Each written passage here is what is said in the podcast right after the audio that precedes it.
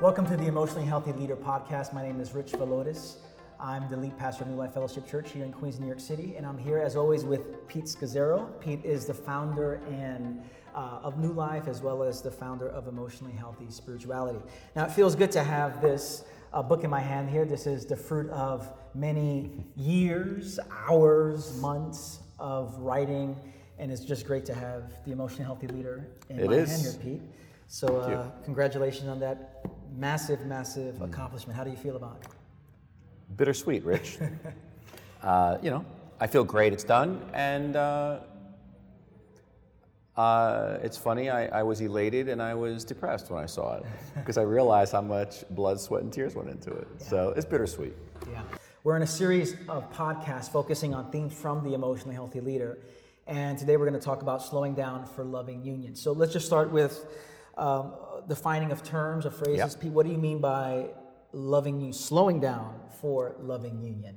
Yeah, actually, I chose the phrase loving union because it kind of gave a fresh perspective on abiding.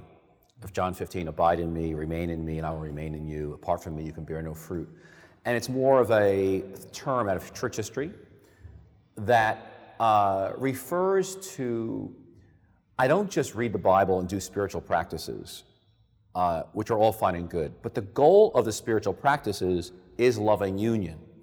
By loving union, I mean this, that you are opening your heart, you're opening your life, in the words of Revelation 3:22, you're opening the door of your life to the will and the presence of Jesus. Mm. So he has access to all of your life. It's easy to read the Bible. The Pharisees did this well. I read the Bible, but I'm not really opening my heart and life to Jesus. I can be preaching sermons about Jesus.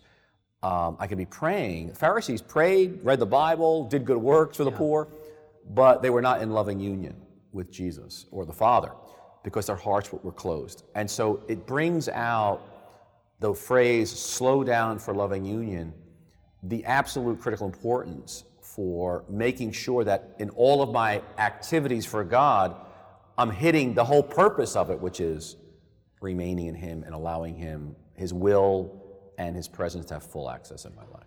And the reason for loving union, the reason it's so important, you mentioned this phrase, a danger that leaders have, not just any leader, Christian leaders have, and you said there's a danger of leading without Jesus. Yes. Now, on the surface, that might sound crazy, but what do you mean that there? What is this danger? Talk about this danger. How is it possible that you can lead without Jesus? Why don't we talk about it in your life? But I'll start with mine first. I know it because I've done it, and it's clearly in Scripture. I mean, I know what it's like to preach sermons and prepare sermons without remaining in loving union with Jesus because I was too busy. Mm. I know what it's like to go into planning and strategic meetings for the future, and because I've got a goal of where I'm going, I'm just like, we're pummeling through here. But I'm not necessarily, I may pray to begin the meeting, but once that meeting goes, I'm racing, I'm on the horse race here, getting it done. So to me, it's what Jesus says in Matthew 7:21-23, that, you know, many will come to me in that day and said, Lord, did we not prophesy in your name and cast out demons in your name and do miracles in your name? And Jesus says, I never knew you. And what I love about that phrase, he says, I never knew you. He doesn't say, you never knew me. He says, I never knew you. Because Jesus knows everything. He knows the hairs on our head. He knows us from in our mother's womb. How can he say, I never knew you? And what he's referring to is intimacy, loving union, access. You never let me in. And so it's interesting. I can be a pastor and a leader, and I'm helping people. In Christ, I'm doing miracles. They're getting free. I'm casting demons out. Their lives are better, but yet I'm not in loving union relationship with Jesus. Mm. It's such a powerful passage, I think, for every one of us who are pastors, leaders, because it's so easy to do, especially if you're gifted and if you have experience. Because in a sense, nobody knows, right? They just figure, hey, there's fruit here. It looks good. What's the problem? So I think, and Rich and I have talked about this, Moses. Yeah. And sons of Sceva. We both preach sermons on the sons of Sceva. Moses, at the end of his journey of 40 years with the Israelites, he strikes the rock twice. And he's so angry because people are mumbling again to him for more water. And Jesus, Lord says to them, speak to the rock. Mm. And Corinthians says the rock was Christ, which is very interesting. And instead of speaking to the rock, in anger, he says, you rebellious people, he strikes it twice. And it's called unbelief. Mm. But as a result, what's interesting, the people get their needs met. Mm. They're blessed. But the Lord judges Moses for that and says, you will not enter the promised land. So he was in loving union, obviously, but there came a time here, he just lost it.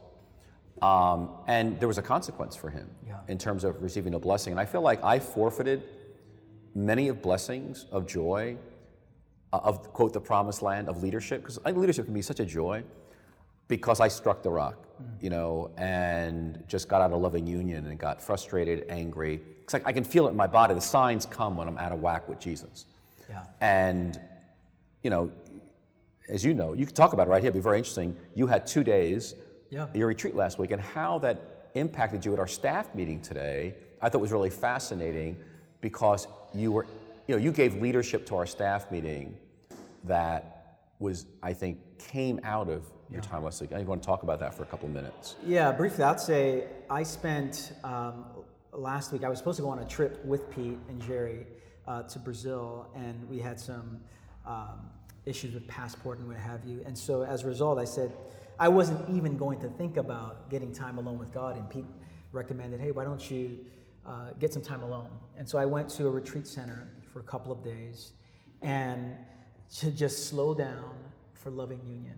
And today, you know, I got, there was a clarity that came, a centeredness that came, so that when I was offering vision, we have our vision meeting coming up this Sunday, I just, there was such a clarity.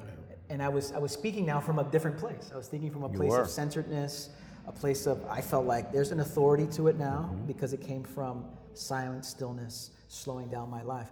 Now, you mentioned there, loving union, but there's a precursor to that, of slowing down. Yes. And I love one of the quotes you said, you write, you can't live at warp speed without warping your soul. Yes. You can't live at warp speed without warping your soul. And so slowing down is critical. How do we begin to slow down for loving union? What's one of the practices that you've discovered to achieve this end of that kind of, I'm giving Jesus access to me? Again, this book is about emotionally healthy leader, and one of our, I think, great discoveries here at New Life over the last, number of years has been the power of utilizing a tool called the Rule of Life that comes out of monasticism. And by Rule of Life, what we do, and actually Rich now teaches it every membership class, every member of our church is expected to build a Rule of Life. In fact, we have a small group that Jerry and I are going to begin leading in September. And within the first month, we're going to meet with every person individually and review their rule of life that they did at membership, to make sure that they're going to be, walking with God. That's part of their commitment to be part of our group. But a rule of life comes out of 2nd, 3rd, 4th century Desert Fathers. And they began to form communities on how they would set up a rhythm in their life so that the love of God would be in the center. And so what we've done is we've adapted over the years, and many good books have been written about rule of life. We think it's the best way to communicate all of my life is about God, and how do I structure prayer, rest, relationships, and work in such a way that the love of God is in the middle, and I'm receiving the love of God, and I'm giving it out. And so what I recommend, and I think we would recommend, and we do it at all of our conferences, is that you develop a rule of life. A rule refers to like a trellis, that a structure to help hang fruit so it can grow up wide and large, and to do the exercise of a rule of life. So you could say, well, what am I doing? Silence and solitude, etc. What am I doing? Relationships. What does my work fit into all this? How am I doing prayer? But it's something you review. We probably do it, each of us, probably a couple times a year. But we're always aware and thinking about, how is my pace? Because if I add, for example, writing this book, for 18 months, filled up a lot of space in my work box. Yeah. And the great challenge was holding the rest of my life, my walk with Jesus, my own loving union with Jesus, my relationships with my children, my wife, friends. So that's always our first recommendation. And what difference do you think for leaders that are watching this, if a leader hears this and they say, you know what, I'm going to start a rule of life, what difference will it make in their lives by just adopting this ancient tool in their formation? I mean, I think we think about slowing down for loving union, which is one of the foundational pillars of an emotionally healthy leader, because I cannot give what I don't possess. Mm-hmm. Who we are is more important than what we do.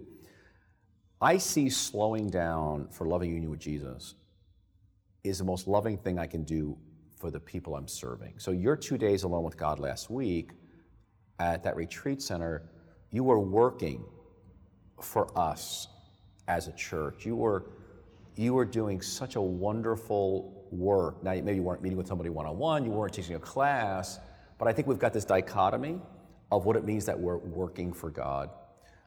So I think what I want to say to every pastor, every leader listening, is that you slowing down is a matter of life and death. And again, I love that story of the sons of Sceva in Acts 19. When they're trying to do the works of Jesus, they're casting out demons, and the demons jump on them and say, Jesus I know and Paul I know, but who are you? They don't have the relationship of depth to sustain what they're doing for God. Yeah. And they get beat up. Mm. And I think for many of us, and I include myself for many years, I was too busy doing for Jesus, and I didn't have the loving union depth to sustain it.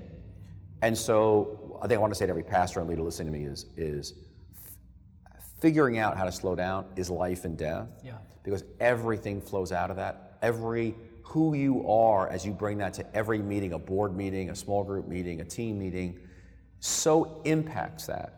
And that if you love your people and love Jesus, the greatest gift you can be with them, give them, is to walk with God. Yeah.